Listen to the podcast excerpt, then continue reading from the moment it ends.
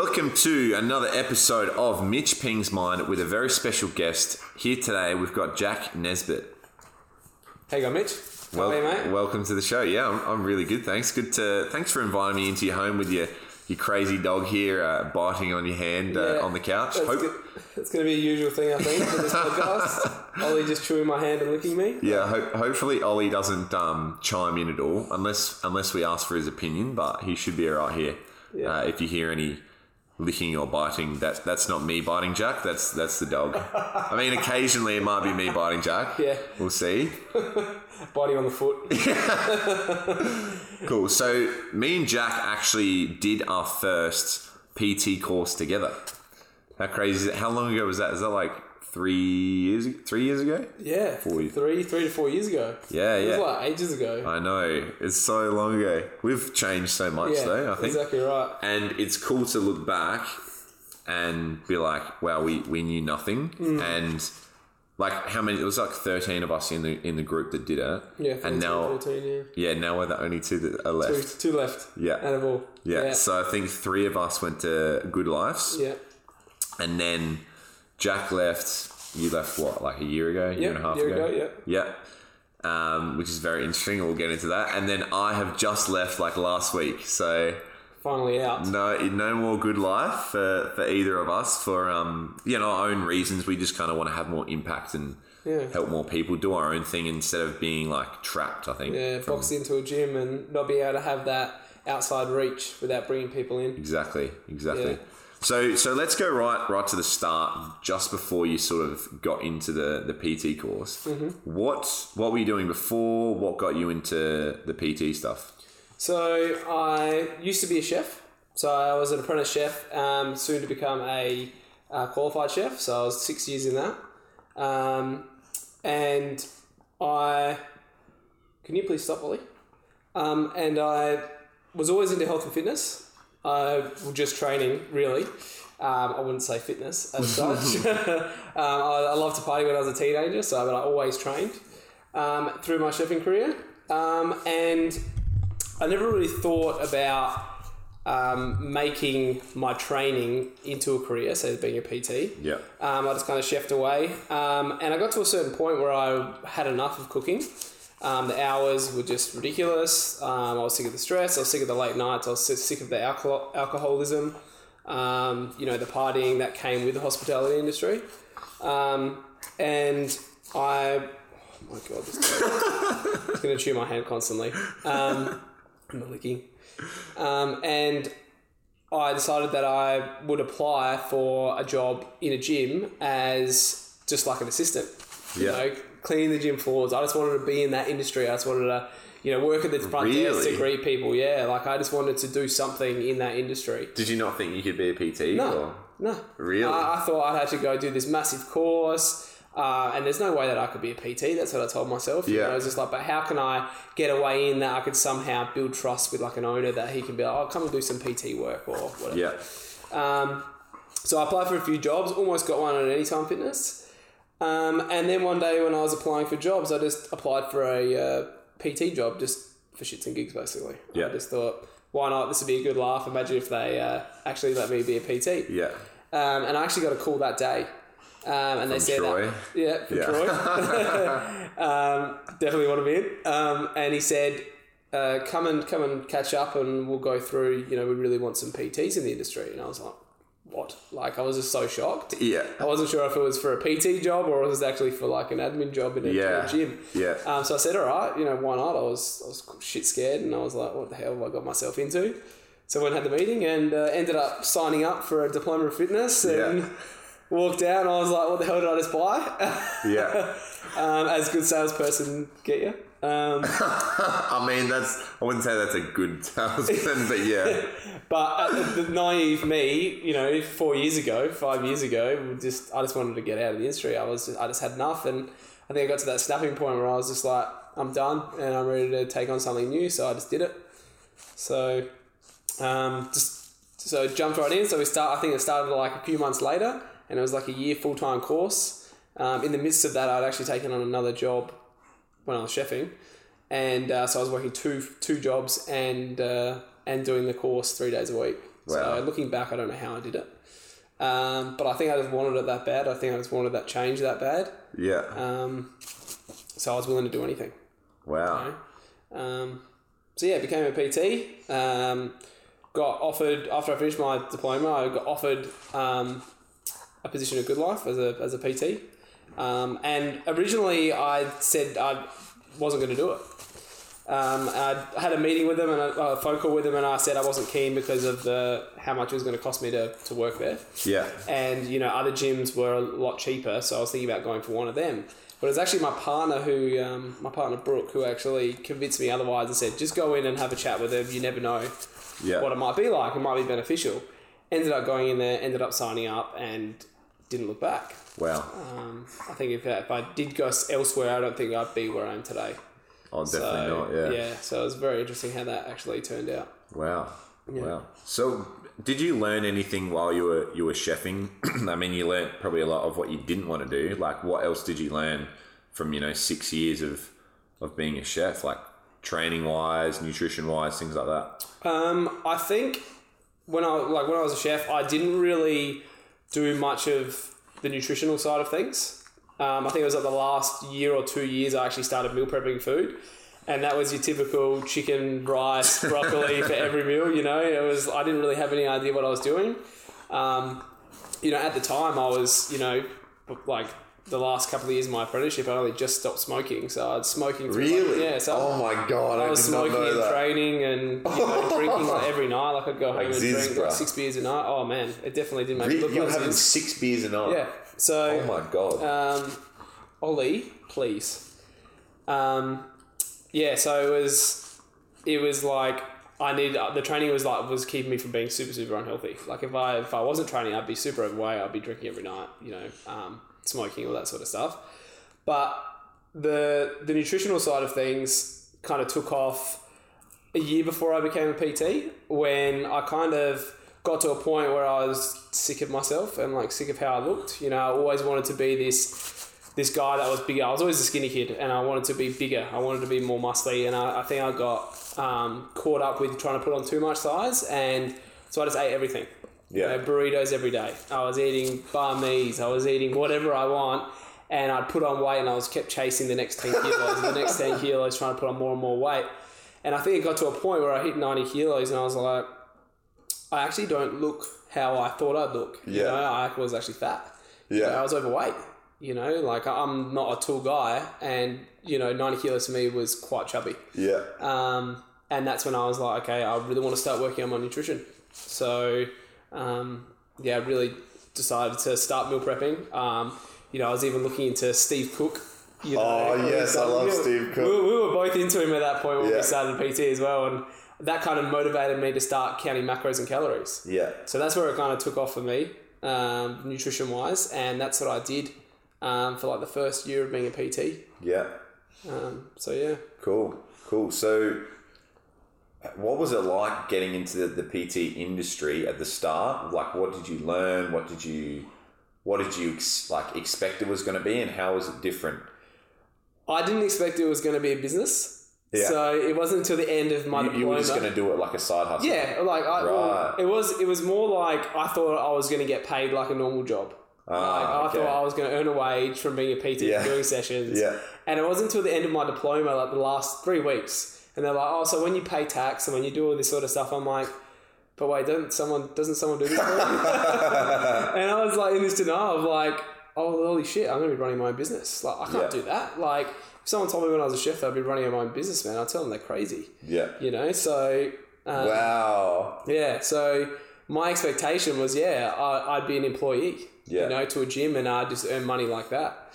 Um, I guess yeah, yeah. Um, so I guess the expectation was that.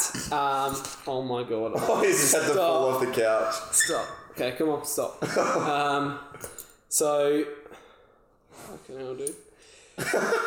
um, can't remember where I was going with that. Um, PTing people, running your own business. yeah, so it was a bit, it was a bit crazy jumping into that, and when I started, I was like, you know, things are going to work out for me. I'm basically can cruise, you know, like you're doing a job. Like you just cruise, Yeah. you're going, you rock up, you're going to earn your money, you know. I didn't realize actually how much I had to hustle and how much I had to actually get myself out there. Um, and I'm not, I'm not a super confident person. I definitely wasn't back then. And so the thought of calling leads, the thought of approaching people in the gym, Oh, the how thought of all that, scary is that? Exactly right. Oh my god. and the thought of doing that freaked me out. Like Yeah. I would have to go and sit. I couldn't do it. I couldn't call leads in front of other people. I'd have to go sit in my car away from everyone in the car park and sit in the dark and call people. You know, and I, I can only do about five at a time before my heart freaking exploded. Really? Yeah. Oh my Um, god. and then I had other people that come in and just sit there and they'll call like 40 leads in a row. And it's like, I, I, just, I can't do that. Like, Yeah. How do you do that? Yeah. You know? Um, and it turned out to be a lot harder than I expected. Mm. So I think I was in for a, I thought I was in for a really cruisy ride. And I got in there and I realized actually this is not an easy, this is not an easy task. Like I have to build something from the ground up. So Yeah. When did you start picking up momentum and getting the hang of things in, in the PT thing? Because you got up to, you know, what, 50, 40, 50 sessions pretty quick, like compared to other PTs. yeah, like I, I was fully booked within a year, Yeah. definitely. Um, but I think it was about six months to really get off the ground. Yeah. Um, I was given three months financially to get it off the ground um, by Good Life, which is cool. Um, but you basically run at a loss for, for a while. Yeah. You know, to try and get that up. But yeah, it took me a solid year of actually really, um, really pushing. Um, Yeah. And it wasn't until I had, you know, 10, 20 clients that that became more from other people talking in the gym and saying, hey, go train with Jack or do Yeah. this. Um, so it took a lot longer than I expected Yeah. um, you know, good life kind of say, you know, 12, 12 weeks to, to build it up, but it's not that easy. Yeah, I mean, yeah, if you if it's taking you twelve weeks to build up your business, you need to find a different business. It's Yeah. not, that's not our business. and it's not a diet, you know what No, I mean? It's oh, not this, no. this, you know, it's not an eight weeks or 12 week challenge. You Yeah, know, it's, no. uh, it's not that fast. You know, people try and have to build a business over like 10 years. yeah, yeah, You know, so it was. I think it was like a real shock when I realized what I was actually got myself into. yeah, Um, and I love the industry and I love training and I loved at the time I loved nutrition and you know loved helping people like so that just kind of drove me on to hmm. become this kind of different person I guess. You know definitely different to the person I was when I was a chef. Hmm. Very very different. Hmm. So when you're after that year and you've really you're booked out, when did you realize that the system's broken? um, probably about two years in. Oh no actually that's a lie um, about a year and a half in Yeah, so I was booked out for ages Yeah. I was absolutely burnt out I was wrecked like you're getting money though, so you're like, oh, I mean, I'm getting good money. Yeah. I don't know. It's- Exactly right. And I was like, is this worth it? You know, and that was what kept me rocking up. It was like, I'm fully booked. My clients rely on me. I'm earning good money, but I'm getting no sleep. I'm starting at, you know, 5, 6 o'clock a.m. I'm getting home at 9, 9 p.m. Like, I'm writing and would you programs in my breaks. all day? All day. Yeah, so I wouldn't go home. So How many days a week would you be? Five. 5 to 6. Yeah, 5, 5, to, 5 to 9, 5 to 8 o'clock um, p.m. Um, I Yeah. do that as five days a week. Yeah. And then I work Saturday mornings as well. Oh my god. Um, so I was, yeah, at least to say I was burnt out. Um, but yeah, it was, it was like the money just kept me going. I was just like, Yeah. cool, this is worth it. Like I can Yeah. deal with myself. And at the mo- at the time, I was like, I didn't really ke- like focus on myself much. It was just yeah. focusing just on my clients. Yeah. Um, and making sure that they were happy and they were getting the best service and I was doing everything for them. But little did I know, I was, you know, a little bit, I was, wasn't really working on myself, on my mindset. I wasn't working on my, my body. You know, I was kind of overtraining. I was doing all these things um, and just cruising through. Um, and I think I got to that point where um, I, I realized that the one-on-one game um, couldn't be sustained. Hmm. You know, and I saw a lot of PTs that were quitting the industry and kind of burning out um, because of the one-on-one stuff. Yeah. Um, because there's only there's there's a cap on it. Yeah. There's, there's there's only a certain amount that you can actually do um, before you reach that burnout point. Yeah. You know, so that's when I was looking to alternatives about how can I train more people and have have more time to myself to work on myself. Yeah. Yeah. And have more impact, more time for yourself. Exactly right. When when did you realize? Uh, oh shit! Like I'm not working on myself. Like I mean, a year and a half in, you know, you're kind of the system's broken. Like when did it hit you? Like shit! Like I need to do more work on my. Like, did you rock up late to sessions? Were you like forgetting? You know, I mean, I would say forgetting to count to eight, but I mean, I can't even count to eight anyway. So, but like, what kind of things were happening? Like, was your relationship suffering? Was your your finances, even though you're making a lot of money, like how were your finances? How was your fun? How are your friends? Things like that. Like, I didn't have friends. Like I didn't see friends really. That's a definite. Um, finances at that point were not too bad. I think I was still spending money on God knows what. I had Yeah, to look yeah. back and think of what I was spending money on. yeah, Um, but it was more like I didn't know what personal development was okay, um, at that time. And it wasn't until I was, yeah, about a year and a half in, and I'd done courses and stuff like that, extra courses and, and that sort of thing. Like, no personal development, more like, you know, boxing courses. I've done Yeah. extra PT courses. yeah, And it was actually my partner who actually went to a, um, a Kerwin Rae event in Adelaide. And she called me one night and said, Jack, Jack, Jack, we have to go to this this event. Um, it's going to be amazing. It's going to help both of us like grow. Um, it's just it's going to be two grand each. And I was like, sorry, what? Like I didn't know what personal development was. So it was like I didn't understand that things costed, like coaching costed that, Yeah. that sort of money or Yeah, any yeah. sort of personal development. Now these days, I'm like, oh, that's cheap for a personal development course yeah, and we were, and, and that was a discount on what we were getting as well. Um, and she said, "We have to go, we have to go," and it was really weird when I look back because I just said yes. yeah, Like, and uh, these days I would just think about it a lot more. But I was, she was so keen on doing it that I was like, we had the money. I was like, okay, let's do it. Oh, why not? What is this thing that we're going to do? So we just booked it in, and it was nail it and scale it with Kerwin Rae Yeah. in Melbourne for three days. Um, and that was like my first insight to personal development. Yeah. Like I had no idea what business growth was or personal growth or mindset, psychology, all that sort of things. Um, it was just, and so that blew my absolute mind. Yeah. And that's when it kind of opened, opened my mind to lots of different things, you know, like the possibilities of what you can do, not just in business, but on yourself as well. yeah. So that was my first insight to personal development. I think that's where Wow. I really took off. And you were still a good life at that I was point. still a good life. yeah. What happened after the Kerwin Rae course? Like, what did you start doing? Um, there was another trainer there that was doing this metabolic precision that I always asked him about. Yeah, Um, and that was a nutrition course that I've always wanted to study nutrition because, like I said before, I was eating chicken and broccoli, and I'm not going to get my clients to do that. um, and so I was asking him because he was transforming clients and he was, you know, doing this certain training, this certain programming, and I always asked him, "What do you, what's his notepad like? What are you doing?" Like I always wanted to. yeah, From there, I really wanted to improve, and so he kind of got me onto this metabolic precision, and that's when I I started to learn about nutrition. I started to learn how I can actually implement, without being a nutritionist, implement like almost like nutritional guidance to clients, um, you know, without needing a nutrition course. yeah, Um, that at the same time, that's when I discovered. Um, well, I did that level two course, and that's when I discovered um, like group strength training. yeah, So that's what that broken model, like we were speaking about before, that that kind of that blew me away, and that showed me that I was able to actually train more people or train you know the 50 clients that I was training um, but put them into you know a quarter of that time put them into groups where they don't need to actually get that one-on-one so they can Yeah. one save money um, but also for me to save time yeah. you know so that I can do more things inside my business Yeah.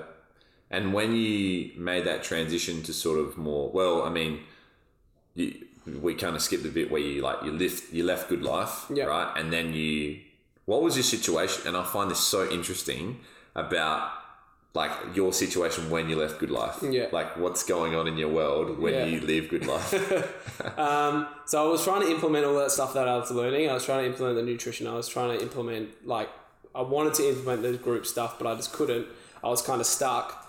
Um, but I wanted to always wanted to open my own studio. So I, you know, at that point I we skipped a little bit, but I ended up getting myself a coach, uh, a mentor, um, who was also taking me through the same sort of nutritional guidance.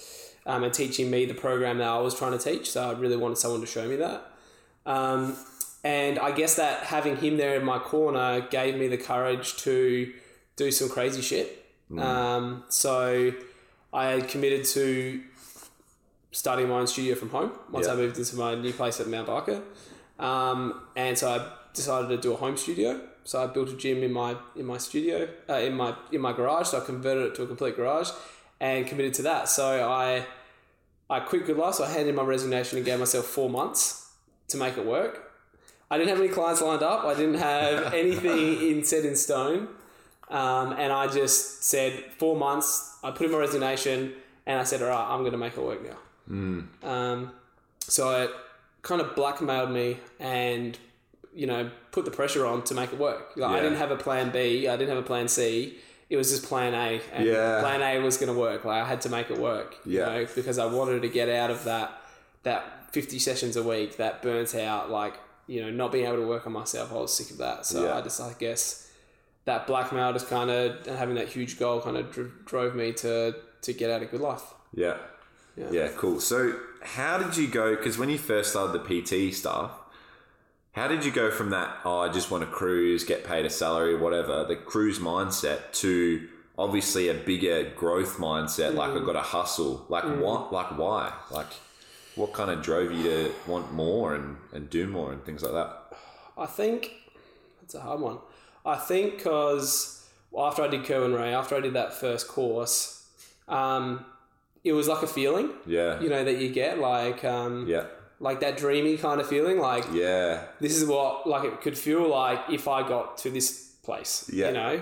Um, and you know, this is what could be possible if I got my business to this or if I help my clients get to this. You know, like how would that feel for me? And I think that that enough was itself to to get me from that, yeah, that cruisy kind of mindset to like I just want to get better. Yeah. Like I just want to work on myself. Like when's the next course? Yeah. that that addictive course mentality.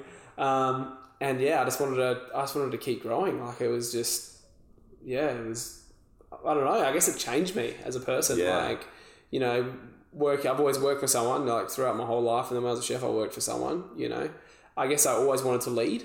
I Mm. guess. yeah. Um, and I think it. I only realized that you know just around that same time when I did that course, you know, or when it was coming up to that course where I really wanted to start changing. Wow. So, um, yeah, Wow. So, you know, here we are now with, you know, you've still got your house. Yeah, You're that's still good. yeah, that's my cardboard box out the back, right? you're still running your your group sessions. How how is that all going for you now? Like what kind of results are you seeing that are different? Like how how are you feeling personally? Like everyone's talking about filling your own cup and, and Mm. that shit, like which is still really cool. Like yeah, I totally agree with with filling your own cup. I just, I just think people that post about that, they just talk about it. They don't Yeah, actually realize. right, yeah. But like, how is it different for you now for your clients and for you, where you're actually, you know, working until about three and then just chilling out? Like, Mm. how is that different? I guess it's because I've got. It's different because I've got more time to actually work with my clients. Yeah, Instead of just there's a very big difference of working with your clients and working with them in a session. like there's Mm. yeah. two different Yeah. parts of the job, like Yeah. of the job. You know what I mean? There's the support end, which is obviously you know like you might be supporting them on social media, like the text messages, whatever it might be. Um, you know, giving them content, giving them value, trying to help them through you know mindset. You know, um, trying to open their eyes to the possibilities type of thing. Um, and then there's the sessions yeah, um, which are completely two sides of that. So I guess like having this structure now is is giving me more ability to to grow the business to where I can actually help them with that support side yeah. more Wow. and, and give them give them more. You know, because I don't I don't charge for time. Like I don't do that whole broken strategy where it's you pay for time. Yeah. It's it's a whole thing now. Like if you if you work with me, you work with me, you get everything from me. Yeah. You know? Um, you get everything I can give, you know. Um, so I guess now it's like I've got that I've got much more time to actually give them what they need. You Yeah. know, which is that little bit more. Um, I think a lot of people just focus on the training side or just seeing them, but it's about everything. It's ninety percent of it is what they do behind the scenes. Yeah, So definitely. if you can influence them behind the scenes, they're going to see better results in themselves. Yeah. You know, it might not be just body, but also their mindset. You know? Yeah. So because we know that it's majority mindset that Yeah. it's actually doing work. You know. So Yeah. um, so yeah. Yeah. Okay. So, how do you go about helping clients transform their mindset and you know all that? Because you know Sally will come in to us and be like, "Oh, I want to lose ten kilos." Yeah. Like, cool, Sally. Why do you want to do that? Oh, so I can look. I just you know want to look better and you know lift some weights. Yeah. Like I give me a pro- give me a fit. yeah give me a program Yeah. and you're like oh Sally it's actually a bit more complicated than that like it's kind of your mindset and it's nutrition and then Sally's like freaking out like that no, that doesn't make or whatever right how do you go about you know implementing the the nutrition the lifestyle strategies the mindset stuff with your your clients Um, I think it just telling them straight up um, that it's a full lifestyle change, yeah um, especially people that decide to delve into nutrition because with that comes all the emotions. Um, and they need to be like they need to be really ready for that change because it's they're changing their whole life. yeah Um, so you know, I'm not. If people aren't ready for that sort of change, I'm not going to take them on for that. Yeah. You know, because it's going to be a waste of time for both of us. Yeah. A waste of money, but you know they're going to come up against things that they're not ready to come up against. Yeah. You know, so I think it's about setting the expectation and and getting them to realize like what they're in for. You know, like are you actually ready to change your lifestyle? Um, so, um, all right, I can't remember where I was going with that. Um, integrating the nutrition lifestyle yeah, so I try and the way I try and go about it is I don't. My view is not to see it as a short term thing. Yeah. I have to see it as long term, like for life. You know, because that's what it is. You know what I mean? This is the whole reason why. You know, eight week challenges and six week challenges, and thirty day shreds, all of them kills me. Um, they don't work. I'm They're gonna, simple as I'm that. gonna cue an ad right now for a 30 second shred. um, or bloody two day friggin' um, cleanse, you know. It's just all these sort of things aren't going to get you close to the results, you know. So, um, yeah, like getting them, take, taking them through a process that's um, that's for life and can give them the tools and the strategies that they can then carry on. Um, and that might not be just food, but it also might be mindset. It might be, you know, how do you stop thinking, you know, like how do you stop thinking a certain ways to overcome a, a hurdle that's been troubling you your whole life, you know, Yeah. or the way that you viewed yourself, you know, um, you know, working on habits that have held them back their whole life. So instead, like I don't go for the whole traditional let's work on your food first. I go, okay, let's have a look at your habits. What are your daily habits? Like what are your weekly habits? What are the sort of things that you're doing that's actually holding you back? And work on those first. You know, so when I coach my clients, it's not, hey, you should change, you know, uh, let's add, you know, more protein in or let's, you One know, cut down your potato. yeah, that sort of stuff. Um, it's hey, like you know, I can see that they're slipping up on the weekend. Why is that? Oh, they don't have enough food in the fridge. They're not prepping enough. Um, you know, they're ex- they're not getting much sleep, and they're coming home exhausted from work, and they're buying McDonald's on the way home. Yeah. You know, um, so you come from a I come from like a different kind of angle because it's because really the food is emotions. You know, it's just emotions, and it's for everyone. You know, whether you're overweight or you're lean, whatever it might be, emotions is what causes us to eat food. You know, um, so you if you come at those emotions first or those habits, um, you're going to have a much better um, you're going to have a much better idea of getting of actually changing that person. Yeah. So, Yeah.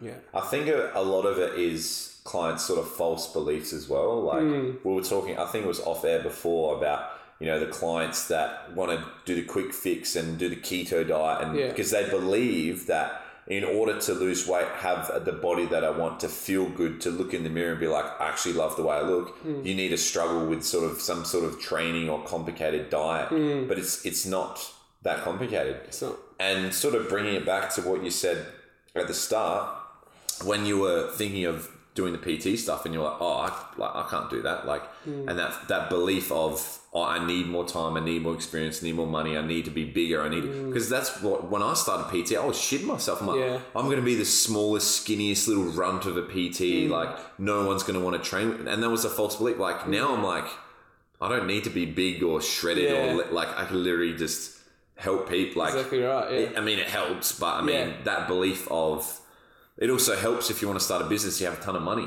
Yeah. Oh, exactly right. But if you're if you have the false belief, oh, I need money in order to like, if you were like, oh, I need enough money enough money to be safe to move out and move out a good life and start my own studio, you would be still there probably. Yeah, exactly right. Yeah. Yeah. So, how do you go changing your clients' beliefs around that nutrition stuff?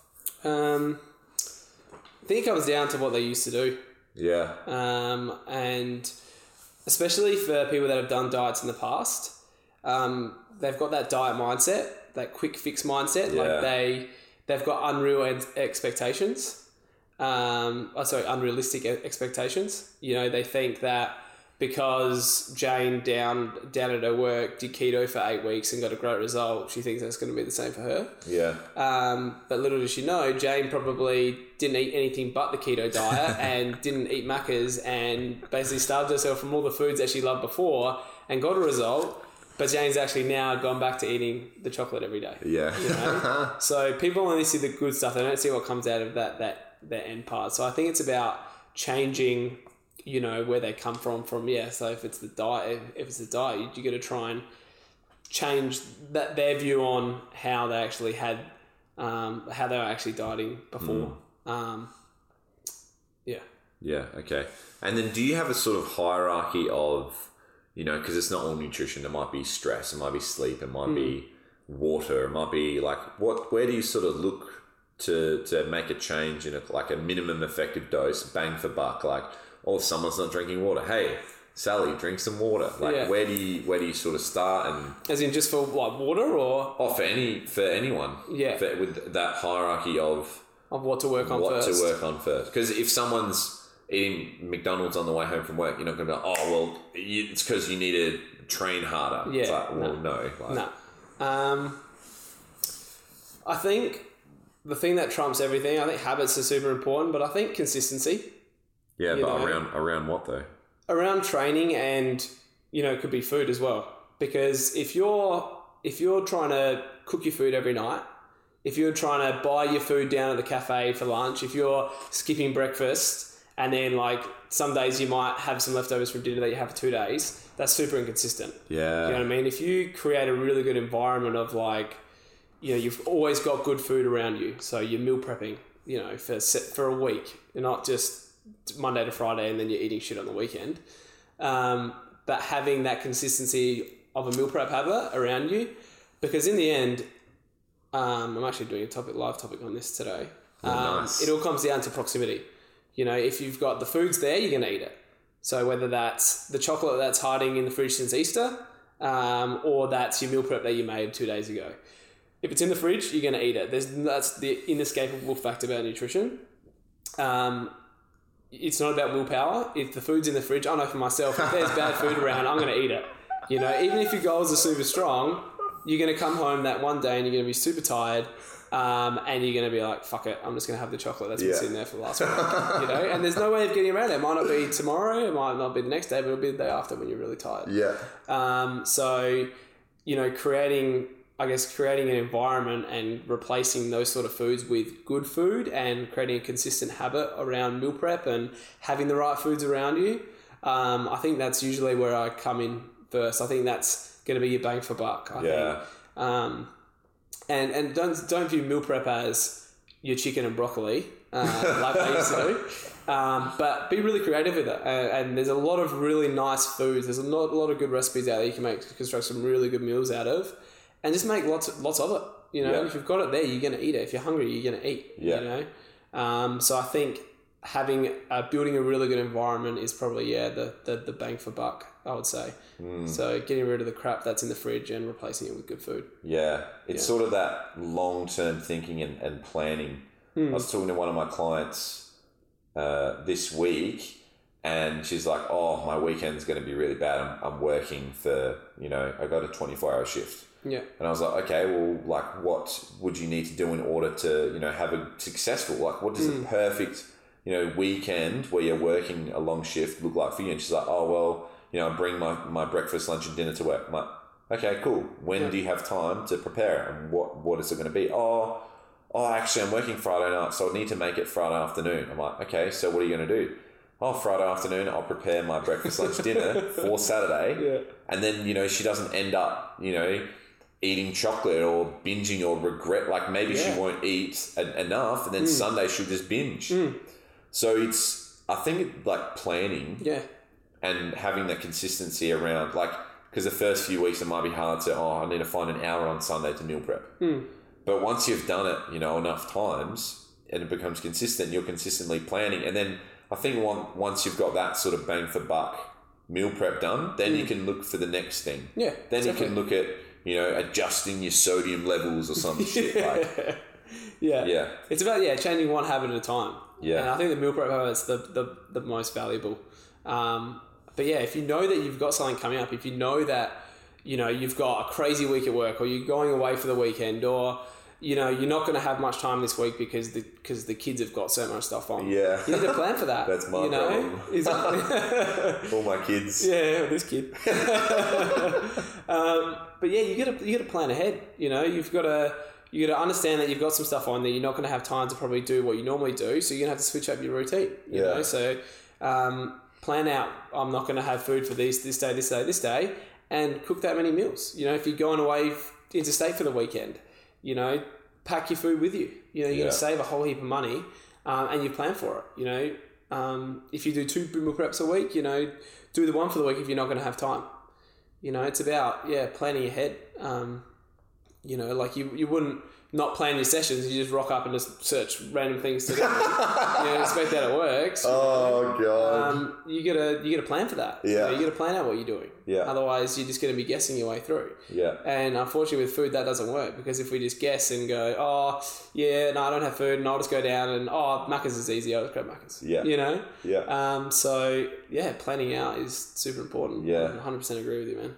Cool. So, what what's a good recipe that you that you like at the moment, A recipe? or something a common one that you recommend for clients, or like for meal prep? Yeah, okay. Um, oh, there's so many, but I think something at the, like the last, for, let's just take this week, for example. Like this week, Is I've this what you ate just before? Yeah. Yeah. Okay. Is, is like a basic chili con carne, you Yeah. know? Um, so when people have chili con carne, I think they normally go, oh, I'm to have rice with it. And it's like any food, you know? It's like, Yeah. what's the carb I'm Anything's with it? better with rice. Yeah, you just add rice to it, or add pasta with it. You know, I have to have a carb. You know, um, people don't realize that um, fruit and vegetables are carbs. so when people say, "Oh, I'm on no carbs," and it's like, well, you need carbs to survive. So you've, been eating, you've either just been eating just protein, You don't or technically, but if you're going to train and actually enjoy life, yeah, we, um, but yeah, I would say like I had the other, had before, like the chili con carne, and that's basically you know um, lean beef and corn, capsicum, onion, and cooked with like t- tomatoes and like a taco seasoning. Chuck it in the oven and forget about it for two hours, and that's easy as. Like it takes. Is about, that it? Yeah, it takes about ten minutes But what do you do when you get the, the beef mince and it's in that packet? Like you just break it up, or you Yeah, you just cook it with some onion in a pan and um, mix it up, what and kind then of like a bowl? Like Yeah, like a um, like a pot. You know, pot. Yeah, anything that can fit the beef. And like for me, I cook about three kilos at a time because I cook for both uh, myself and Brooke, my you partner. three kilos of the beef mince, Yeah, and then how many? How much corn? How much yeah. Well, so I would say yeah, like for, You- you for three kilos, that I make about sixteen serves or fifteen serves. Um, about three kilos of beef, like three brown onions, um, a couple of cups of corn, about three um, red capsicum, um, and then cook all that up in the pan with some taco seasoning. okay. and then chuck in some kidney beans with the juice in and some um Kidney some beans. yeah I'm in totally making this Yeah. this weekend. um, and crushed, crushed tomatoes or the canned diced tomatoes use that as a sauce mix it all into a pan or you can just cook it in the pot if you want to have it just there and then 10 minutes it's done or I like to put it into like a braising Three pan kilos in ten minutes. yeah we just cook it through in a big pan otherwise I put it through Really? It, will yeah, cook in ten minutes. Three kilos. yeah or maybe a bit longer than three kilos depends on what size pan you got Yeah, yeah, yeah. Um, but I put it in like a, a braising tray, or like a, just a tray, and then I put it, cover it in the oven, and leave it in there for two hours, and that cooks and a lot more flavour comes out of it. So, yeah. but that's a real simple one to do, and it's bloody delicious, and you, it's cheap as you know, Yeah. like that's normally what I get as like a starter for my clients to cook. Okay. You know, it starts. It's something that's really tasty, um, and that takes little time because Yeah. no one wants to spend three plus hours in the kitchen prepping all their food, especially if they've got a family or they've got two ma- two uh, they've got a partner. Or, Dude, it's ridiculous. When when I hear like I'll cook for like an hour and I'm like, oh my god, that, I'm cooking for so long. Yeah. These people, and that's for me to cook up, you know, 10, 5, 10 meals. yeah, And these mums are cooking some every night Yeah. for like their family. But that amount of food would feed me for like five meals. I'm like, oh my god, you're just wasting all the Exactly food by right. giving it to other people. just give it to yourself. Yeah. yeah, that's Yeah. what. Yeah, But that's the thing when people cook at night. If that's like, I don't know where that comes from. That whole cook, eating three meals a day. You know, cooking every night something different. yeah. Why do you need to cook something new every night? It's crazy. And like our parents both did it uh, for us, and like we didn't mind. But like, it's one, it's freaking expensive to do. Two, it takes so much time. Yeah. Like, and if you're cooking one every night, like think you know, by the time you do the shopping, you you prep it all up, you cook it. There's two three hours gone. That's your whole night gone. You pack up the dishes, like you go to bed, like and then you work. It's like work, sleep, cook. You know. so yeah, sleep, cook. legit. Um, so I don't understand why people do that. So I think making either more, so buying more of that meal and having it over two nights, or taking some for lunch or dinner the next day, Yeah. or you know maybe cooking three varieties of, of dinners in advance on like a Sunday. Yeah. Get it all done for the week. Think about how much time you free up. You know whether you come home from work and you just want to chill out, you, know, Yeah. you want to not watch Netflix, you want to hang out with your kids, whatever it might be um, you've got time for that instead of coming home and going, oh, stressing about food. Oh, I've got to cook this. I've got to buy this. And then you go, oh, screw it. I'm just going to go down and get a pizza.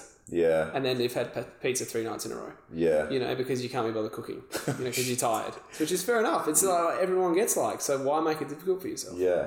So, yeah. So, what other things do you do to really save time? Like you yourself and for, for clients? Like your Um, bang for buck time.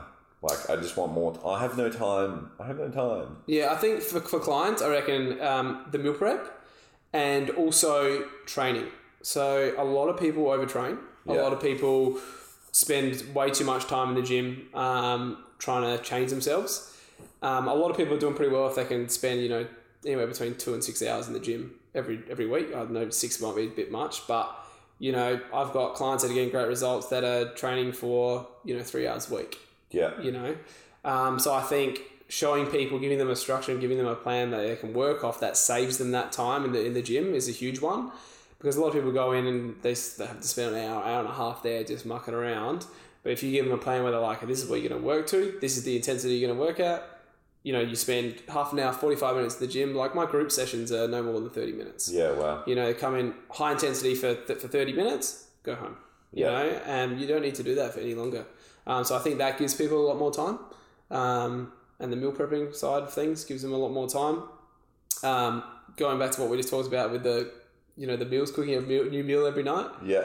Uh, might even be prepping your breakfast. You know, like even that. You know, to save Yeah. you how much time in the morning. Some people take some ages to get ready in the morning. Yeah. You know, um, so those sort of things are, are huge. Okay. Um, and for myself, I would probably say meal prep. Say if I had to cook every single meal separately to what I have, holy crap, I'd be cooking all week, every hour of the day. Yeah. You know. um, so meal prep saves my ass. Um, but also planning. So like I set myself goals every week. I set myself um, like not a to do list, but like kind of like a milestone board. Like I write down milestones of things I want to do for the year, the quarter, you know, the month, the week, and then I break them down and I tick them off.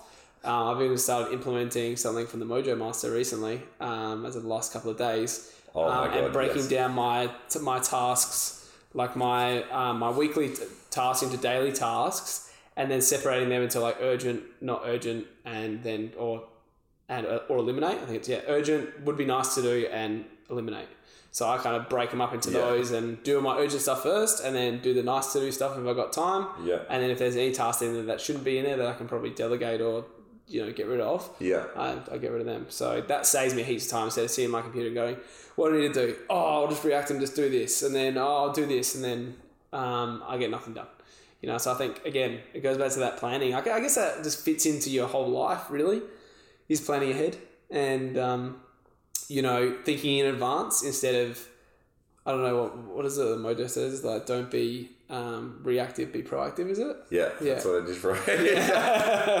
yeah, But I love the Carl Jung quote yeah, of it's it's something like this. Until you are conscious of the unconscious, the unconscious will rule your life, and you will call it fate. I so agree with that. So It's all so these true. people out there that don't like the way they look in the mirror, don't feel good, they want more energy, they have stress, and they're like, "Oh, it'll get better." Yeah, It's kind of like complacent, like, "Oh, whatever, like that's just my life. That's Yeah. just that's just how it is." exactly. They have that belief, "I need to work hard, I need to do I need to change so much in order to feel better." Hmm. Whatever. Where was it going there? And then they well, they're just letting life happen to them. Hmm. They they'll go to the doctor, get a blood test, and then it's only until they get a blood test from a doctor or they have a heart attack or something, then they're like, "Oh shit, maybe I need to change." Yeah. Whereas someone's like, like you and me, working a good life, looking ten years and like, I can't do this for the next bloody ten years. Yeah.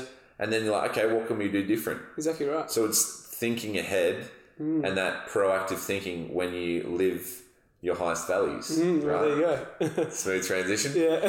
How how because you've just sort of you and Brooke have just done the the Mojo little day event. Yep. And sort of you've got more clarity on your values. Mm. How how has that sort of changed the way you do things? Has that I think it's changed the way. Definitely, it's it's opened my eyes to like why I do things and like how I prioritize things, Yeah. especially in my day.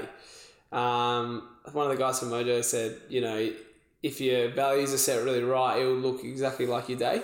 yeah. And I, when I did it, I was like, oh my god, that's my day, you know. Um, but yeah, it opened my eyes and realized why I'm so like driven with certain things like my nutrition and training.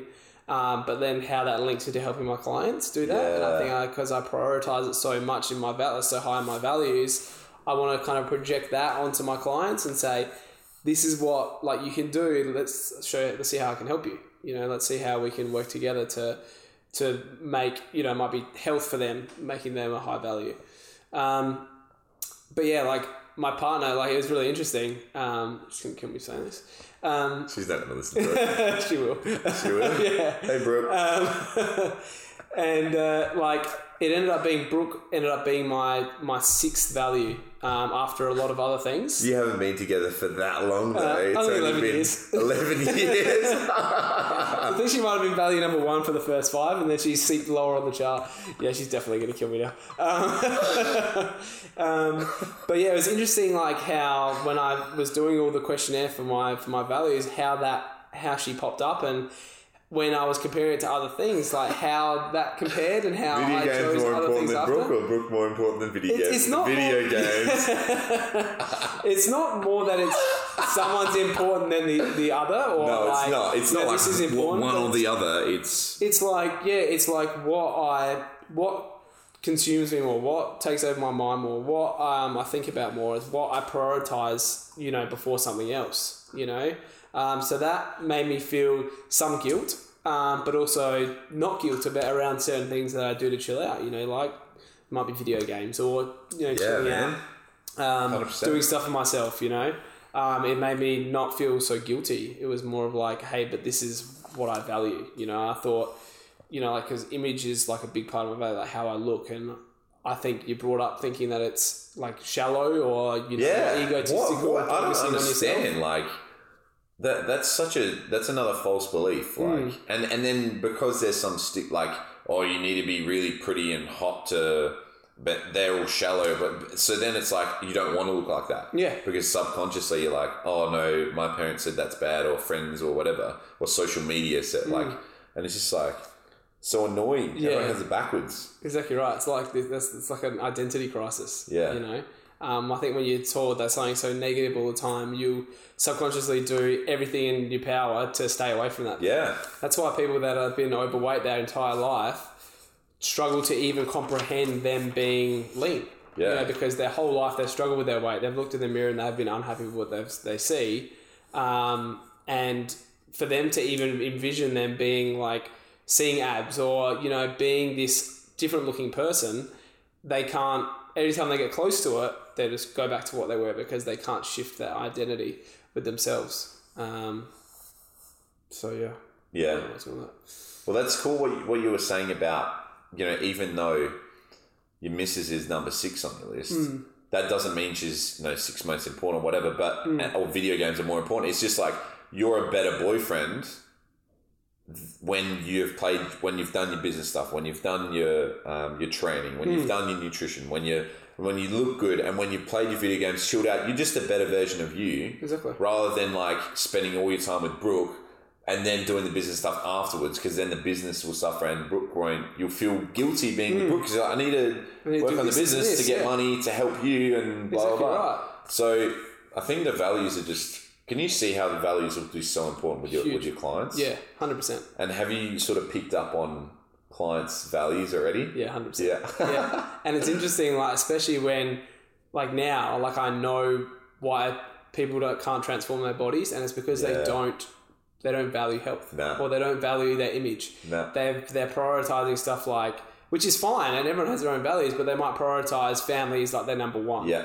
and health doesn't even sit in there. It's just like they have to do it because, like what you were saying, their doctor said you have to lose ten kilos, otherwise they're going to get type two diabetes Yeah. you know that's the only reason they're showing up at your at you know the PT trying to trying to lose weight because their Exactly. doctor told them to Yeah. or their partner did you know it's not because they prioritize it so I think it's interesting yeah seeing like values of other people Mm. and you can it really shines through now that I'm actually aware of it Yeah. um, because if someone doesn't prioritize health if they don't prioritize food nutrition and training trying to get them to to do that is like pushing shit uphill like it's just not going to happen so um, That's right. so you, I think you'll, you will learn when you go to the coaching course about how you can ninja use ninja level skills to get them to actually do it. Yeah. like, want to do it. exactly yeah or just somehow that's what I mean like trying to project my values onto them you know not Yeah. forcing them to do something but saying you know like taking on some of like what I do and inspire them so then they go oh well maybe Yeah, health is it. important maybe this That's is it. important so Yeah.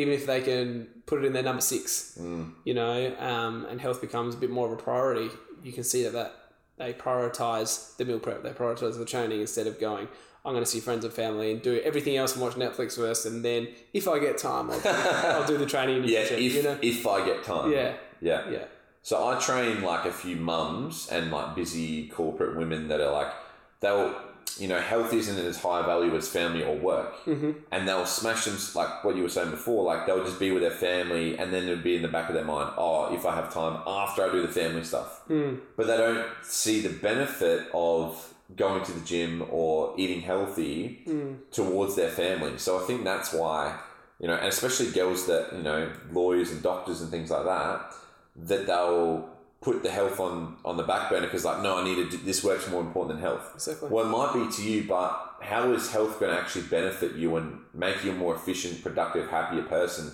at work?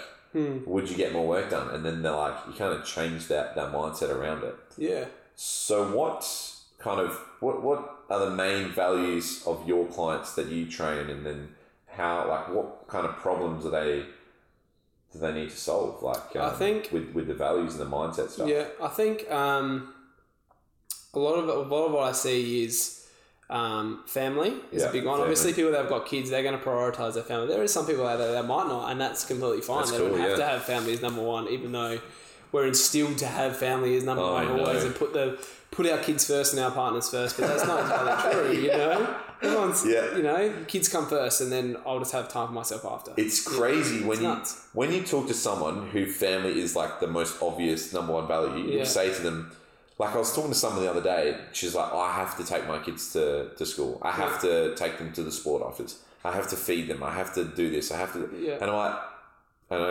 is is there other mums that don't drop their kids off at Yeah. school? Are there other mums that get other mums to drop their kids at Yeah. some and they're like, oh. And I even say like, are there some mums that leave their baby like on the in a fucking dumpster on the side of a road? yeah, Yes, there are. yeah, So it's it's totally a values thing. Anything else anyway? exactly right. Yeah. Um, I can't remember what the question was. You you were saying so the main values of the people you train. Oh yeah, so the, probably the main ones I see yeah, is family. Family. Um, I do train a lot of mums, um, but also uh, like business and like work ethic. Work ethic, you know, is a big one. Like Yeah. you know, pro, I, I train a lot of people that are kind of in that field, like um, you know, business or you know, they're really driven in themselves. I think they've got personal achievement as like a high value.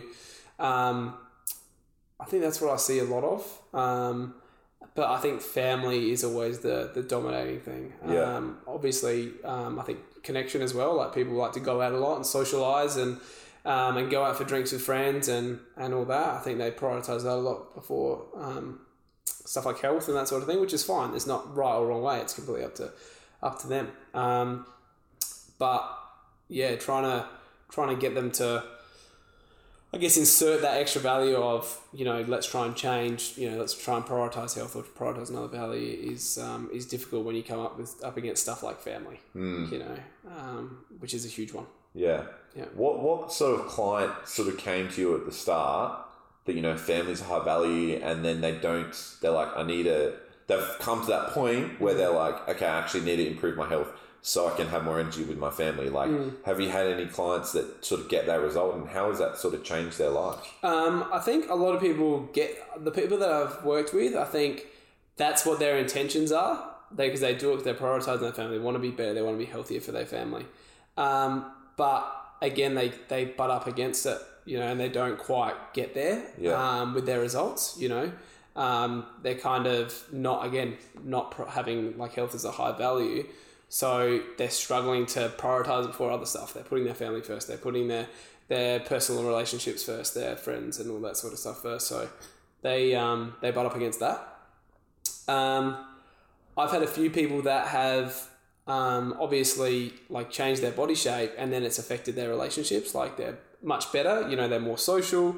Um, you know, they have better relationships. Yeah, they have Yeah. better relationships with their partners um, because they find themselves more attractive. Yeah, you know? that's so big. Um, I think that comes down like that is a real base level um, of a of a lot of the reason why we want to change our body. Um, like just I think looking good or you know looking sexy or you know whether if you're a girl or guy, you still want to look good. You know, even deep down, like even if on the outside you don't really care about your body and you say that to people, I think deep down you want to you Yeah, want to look good. You want to have suppressing something. Yeah, and I think that comes back to what we were saying before about you know not being egotistical or shallow about it, and not thinking, oh, you know, I don't want to say that I really want abs because that's shallow. yeah, You know, there's it's there's more on the out, uh, there's more on the inside than there is the outside. You know, that sort of thing. yeah. Um, I think we all want to want to look look good. You know, on the outside. You know, so um, yeah. Yeah, cool. And then how is that? Because you actually made a post last night. It's kind of funny because I was scrolling through my Instagram and I saw like a, a nice photo of you and Brooke. I'm like, oh, they look such a cute couple. And then I look uh, in the captions like, I was not happy at this time. I felt like shit. I was like, oh, I totally misread that photo. so what? How did you go through that? I mean, I guess we kind of touched on it a little bit about you know the good life and you were kind of you didn't have me time and you were Yeah. just kind of burning out Yeah. is that when you were feeling like you were skinny and you didn't look good and you had no confidence or like when when did that kind of hit you Um, I think I was trying to, like I said before, I was trying to, I was doing macros and I was trying to change my body. I wanted to look better. yeah Um, and I was basically eating chicken, sweet potato, and broccoli for every meal. um, legit. Like chicken breast as well. So I got to a point where I, like towards the end of the week, where the chicken would really dry out and I was actually washing it down with water, you know, because I couldn't eat it. and I was. you would swallow it like tablets yeah, like, like I'd chew it and I, I couldn't like I couldn't dude i remember doing after that when i was bulking yeah Yeah, and you just- it's so you're yeah. so driven to try and change that you just don't care what it takes to do it. So I was like, I didn't care what I ate as long as it got me to the result. yeah Um, and I think that stopped working for me. Um, what do I? Um, going through that, I think that that's around the same time where I, I had enough and I had a guts full and I was starting to go backwards and I was overtraining. I thought, you know, training twice a day was going to help me get towards my goals. I was going to get fitter. And doing macros, I lost about 14, 15 kilos over that yeah uh, over the course of like nine months. That's when I found that um, the and went out and learnt the nutrition, Yeah. um, and that that changed completely. That's when I got a coach, um, and then I think I started getting a result and started losing weight, um, and started looking a lot leaner. I was getting a bit more happy with my body. And then I think over time, as I got leaner, I think I just came to terms with, um, you know, I was a slimmer guy. Um, and there's more to life than being huge. There's more to life than having, you know, huge muscles and that sort of thing. And it was more became feeling good and inspiring others. yeah Um, and not about bulking and not about, you know, trying to be this, this guy that I wasn't. And I think I just came to the realization that, um, you know, I was happy in myself being lean. I wanted to be this athletic guy. Like I wanted to be, I wanted to look good. Like I wanted to have abs, and that's what I got to. Um, but I was happy being the size that I was. I wasn't this reach to be like, I need to have muscles. I need to be like on steroids to get this. You know, I wanted to be this person that I wasn't. So I think over time, I I went from that that macro counting, you know, counting everything to kind of eating way more casually and eating like food that I loved and looking even better um, and being happy in myself. You know, I think. Wow, that- that's but it took it took a long time. You know, it took it took a long time for me to kind of, and that was with all the mindset stuff and with all the oh, like being aware and you know being aware of my subconscious and all the sort of stories that I used to tell myself. And I think just over time, I just I think it was one day in the gym and I wore a I actually did a blog about this. I went to the gym um, and I wore a, a loose fitting top. yeah, Um, and I would always wear tight tops because I wanted to seem like I was bigger than I was. You know, Yeah. loose tops would make me seem like I'm skinny. Yeah, Um, so I had to wear tight tops all the time. And I think there's one time I just put on this baggy top and went to the gym and trained. And in myself, I knew I was lean. Like I knew what was underneath my clothes. So it didn't matter to what other people thought. You know, it didn't matter what it looked like on the outside in the mirrors at the gym. Um, but I knew I was athletic. I knew I was quick, agile. You know, I knew that I was lean. I was happy in myself. You know, so it was like this kind of point that I was like, I'm happy with where I'm at. You know, so so that was kind of cool. wow, Yeah. that's cool, man. Yeah, so it's been a bit of a journey. Um, Yeah. It's taken a while. Like since I started doing all the like you know macro counting and that, it's been like two and a half, three years. you Wow. know?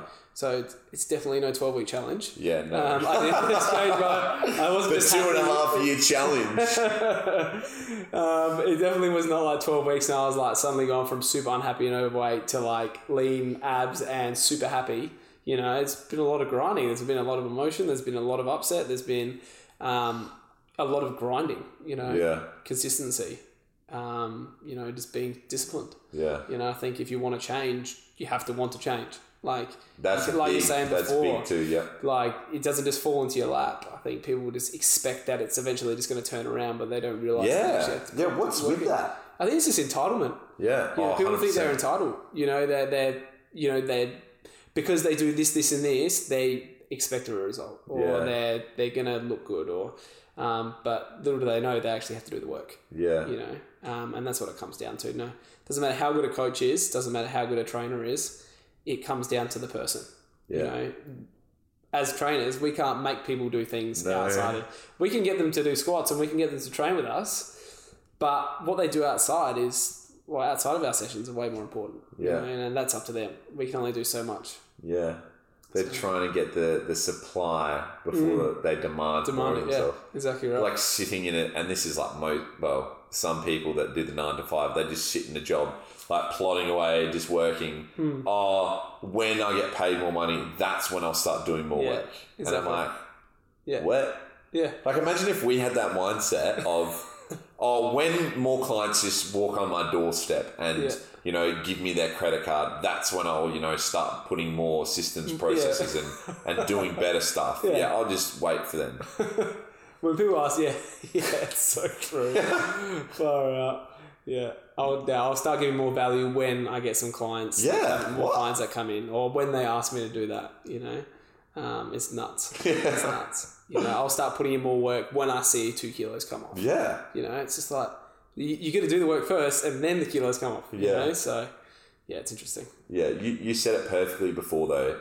You were eating food that you enjoyed more. Hmm. You looked better. You felt better. You were happier. Yeah, Like what? yeah, exactly. Yeah. Just because you were demanding more of yourself and you had that, you know, growth mindset. Yeah, exactly. And I think that's what it comes down to. Like awareness, for one, of being aware of every all the shit that you do, good and bad, um, and being willing to change it. Yeah. You know, and actually challenging yourself constantly, wanting to actually develop as a human being and like change the way you actually do stuff instead of yeah being that- stuck in that nine to five doing the same thing every week, you know, every day, um, like actually doing it. You know? Yeah.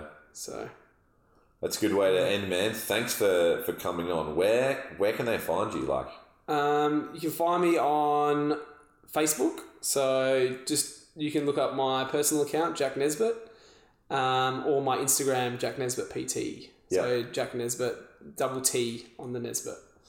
um, yeah, you can find me there. Um, in my Facebook, uh, on my Facebook page, you can find a link to my group, which I do live videos and blogs and any other content and recipes that might help you along your journey. Yeah. Um, but yeah, hopefully this has helped a few people. Yeah. Oh, definitely. Yeah. So we're actually going to do a. Uh, we're thinking of doing a, a bit of a seminar on you know mindset for you know trans transforming your body, and we might not say mindset. We'll probably it'll probably be called like transform your body. Yeah, we'll transform your body and mind.